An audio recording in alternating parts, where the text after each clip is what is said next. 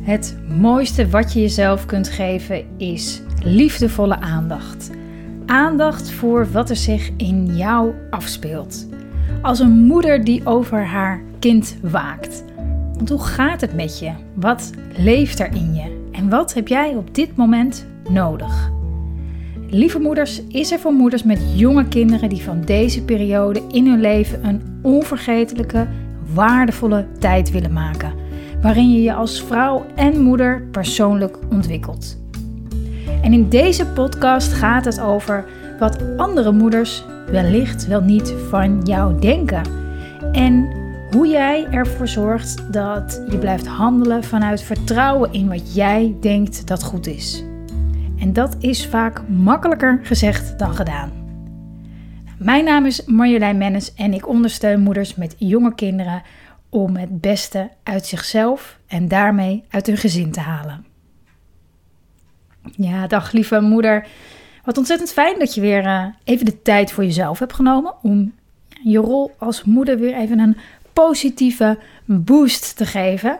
Want uh, dat is wat er gebeurt uh, na deze podcast. En ik ben even heel benieuwd of jij wel eens de gedachte hebt: hmm, wat zullen die andere moeders wel niet van mij denken? En ik neem je graag mee naar een uh, recent moment waarin ik deze gedachte ook had, bij mezelf opmerkte en hoe ik daar vervolgens mee omging. Want ik was in de speeltuin en uh, mijn zoontje die trok een tractor uit de handen van een andere peuter die daar mee aan het spelen was. En ze trokken allebei aan dat ding terwijl ze elkaar zo aankeken. Uh, het was op zich best een grappig gezicht. En ik keek daar zo naar vanaf een afstand. En ja, ze, ze vlogen elkaar nog niet in de haren. Dus ik bleef gewoon dat uh, spektakel aanschouwen. En op een gegeven moment zag ik de moeder van het andere kindje wel wat bezorgd kijken en erheen lopen. En op dat moment merkte ik dat ik me toch een beetje bezwaard voelde dat ik bleef zitten. Ik ging ineens denken: oh jee, straks denken ze dat ik zo'n um, ja, moeder ben met zo'n grenzeloze opvoeding. Of um, misschien uh, denkt ze wel: uh, wat een waardeloze moeder. Ze grijpt niet eens in haar. Het is haar kind die dat afpakt. En ja, ik was dus even bezorgd van: ja, wat, wat denkt zij wel niet van mij? En op dat soort momenten vind ik het belangrijk om, als ik me er bewust van ben dat dat speelt, om, vind ik het heel belangrijk trouw te blijven aan wat ik denk dat goed is. En net als de andere moeder dat hopelijk op dat moment ook doet, hè, de moeder van het andere kindje. Hopelijk is zij dan ook trouw aan wat zij denkt dat goed is. En dat is natuurlijk voor, voor iedereen anders. Dus ik bleef toch zitten en ik observeerde nog steeds dat getrek aan die tractor. Ja, terwijl die andere moeder, die twee, ja, ervan probeerde te overtuigen dat ja, samen delen toch echt wel heel veel leuker is. Um, ja, dus mijn, mijn, ja, dat ging nog even zo door. Maar dit soort situaties, hè, bijvoorbeeld uh, een keer dat mijn oudste zoon huilend op het schoolplein uh, stond, omdat hij niet naar school wilde, terwijl alle andere kinderen huppelend de school in, inliepen. Um, gillend op een, uh, om een ijsje op een vol terras. Um, een, een, een, enorme, uh, nou ja, driftbuiachtige toestanden in een speelgoedwinkel.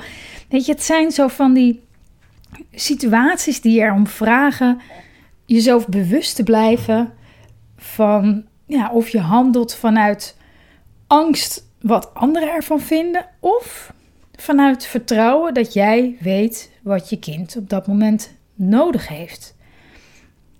En wat mij hierbij helpt, is me te realiseren dat ik het heel vaak.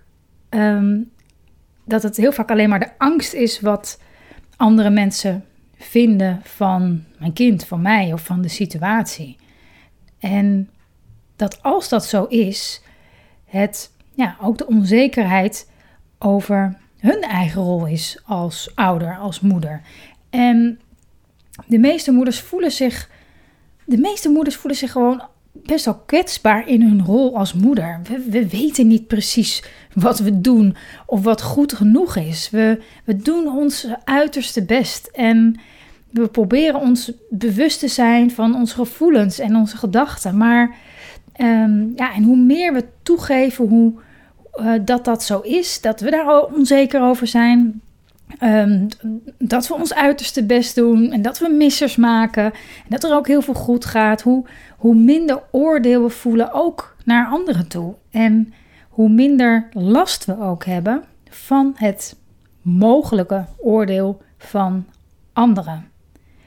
Want als je vaak, als je vaak denkt dat anderen iets van je vinden, of andere moeders of andere mensen, is het eens goed om na te gaan hoe veroordelend je zelf bent. In eerste instantie um, naar jezelf toe.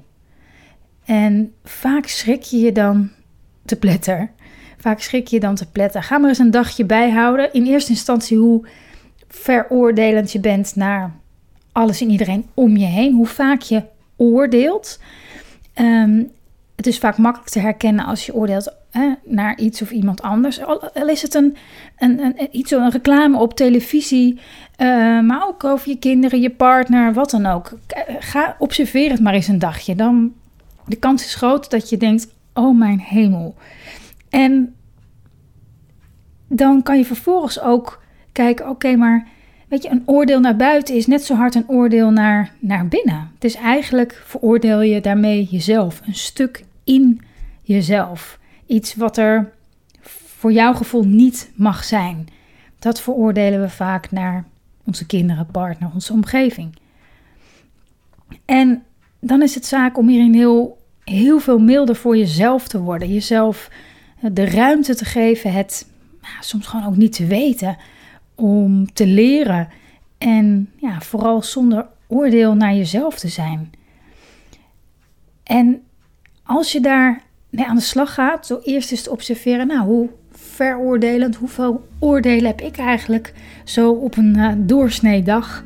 En vervolgens dat betrekt op jezelf, hoe oordelend, veroordelend ben ik over mezelf? En daar veel mildere, liefdevollere gedachten voor in de plaats brengt, dan zal je zien dat ook de oordelen van andere moeders, de eventuele oordelen van andere moeders, je veel minder raken. Je veel meer bij jezelf kunt blijven, trouw kan blijven aan wat jij belangrijk vindt om mee te geven aan je kinderen. Heb je naar aanleiding van deze podcast een nieuw inzicht gekregen? Heb je jezelf erin herkend of heeft het je op een andere manier geholpen? Laat vooral een reactie of een recensie achter. Dat waardeer ik echt enorm. Heb een fijne dag.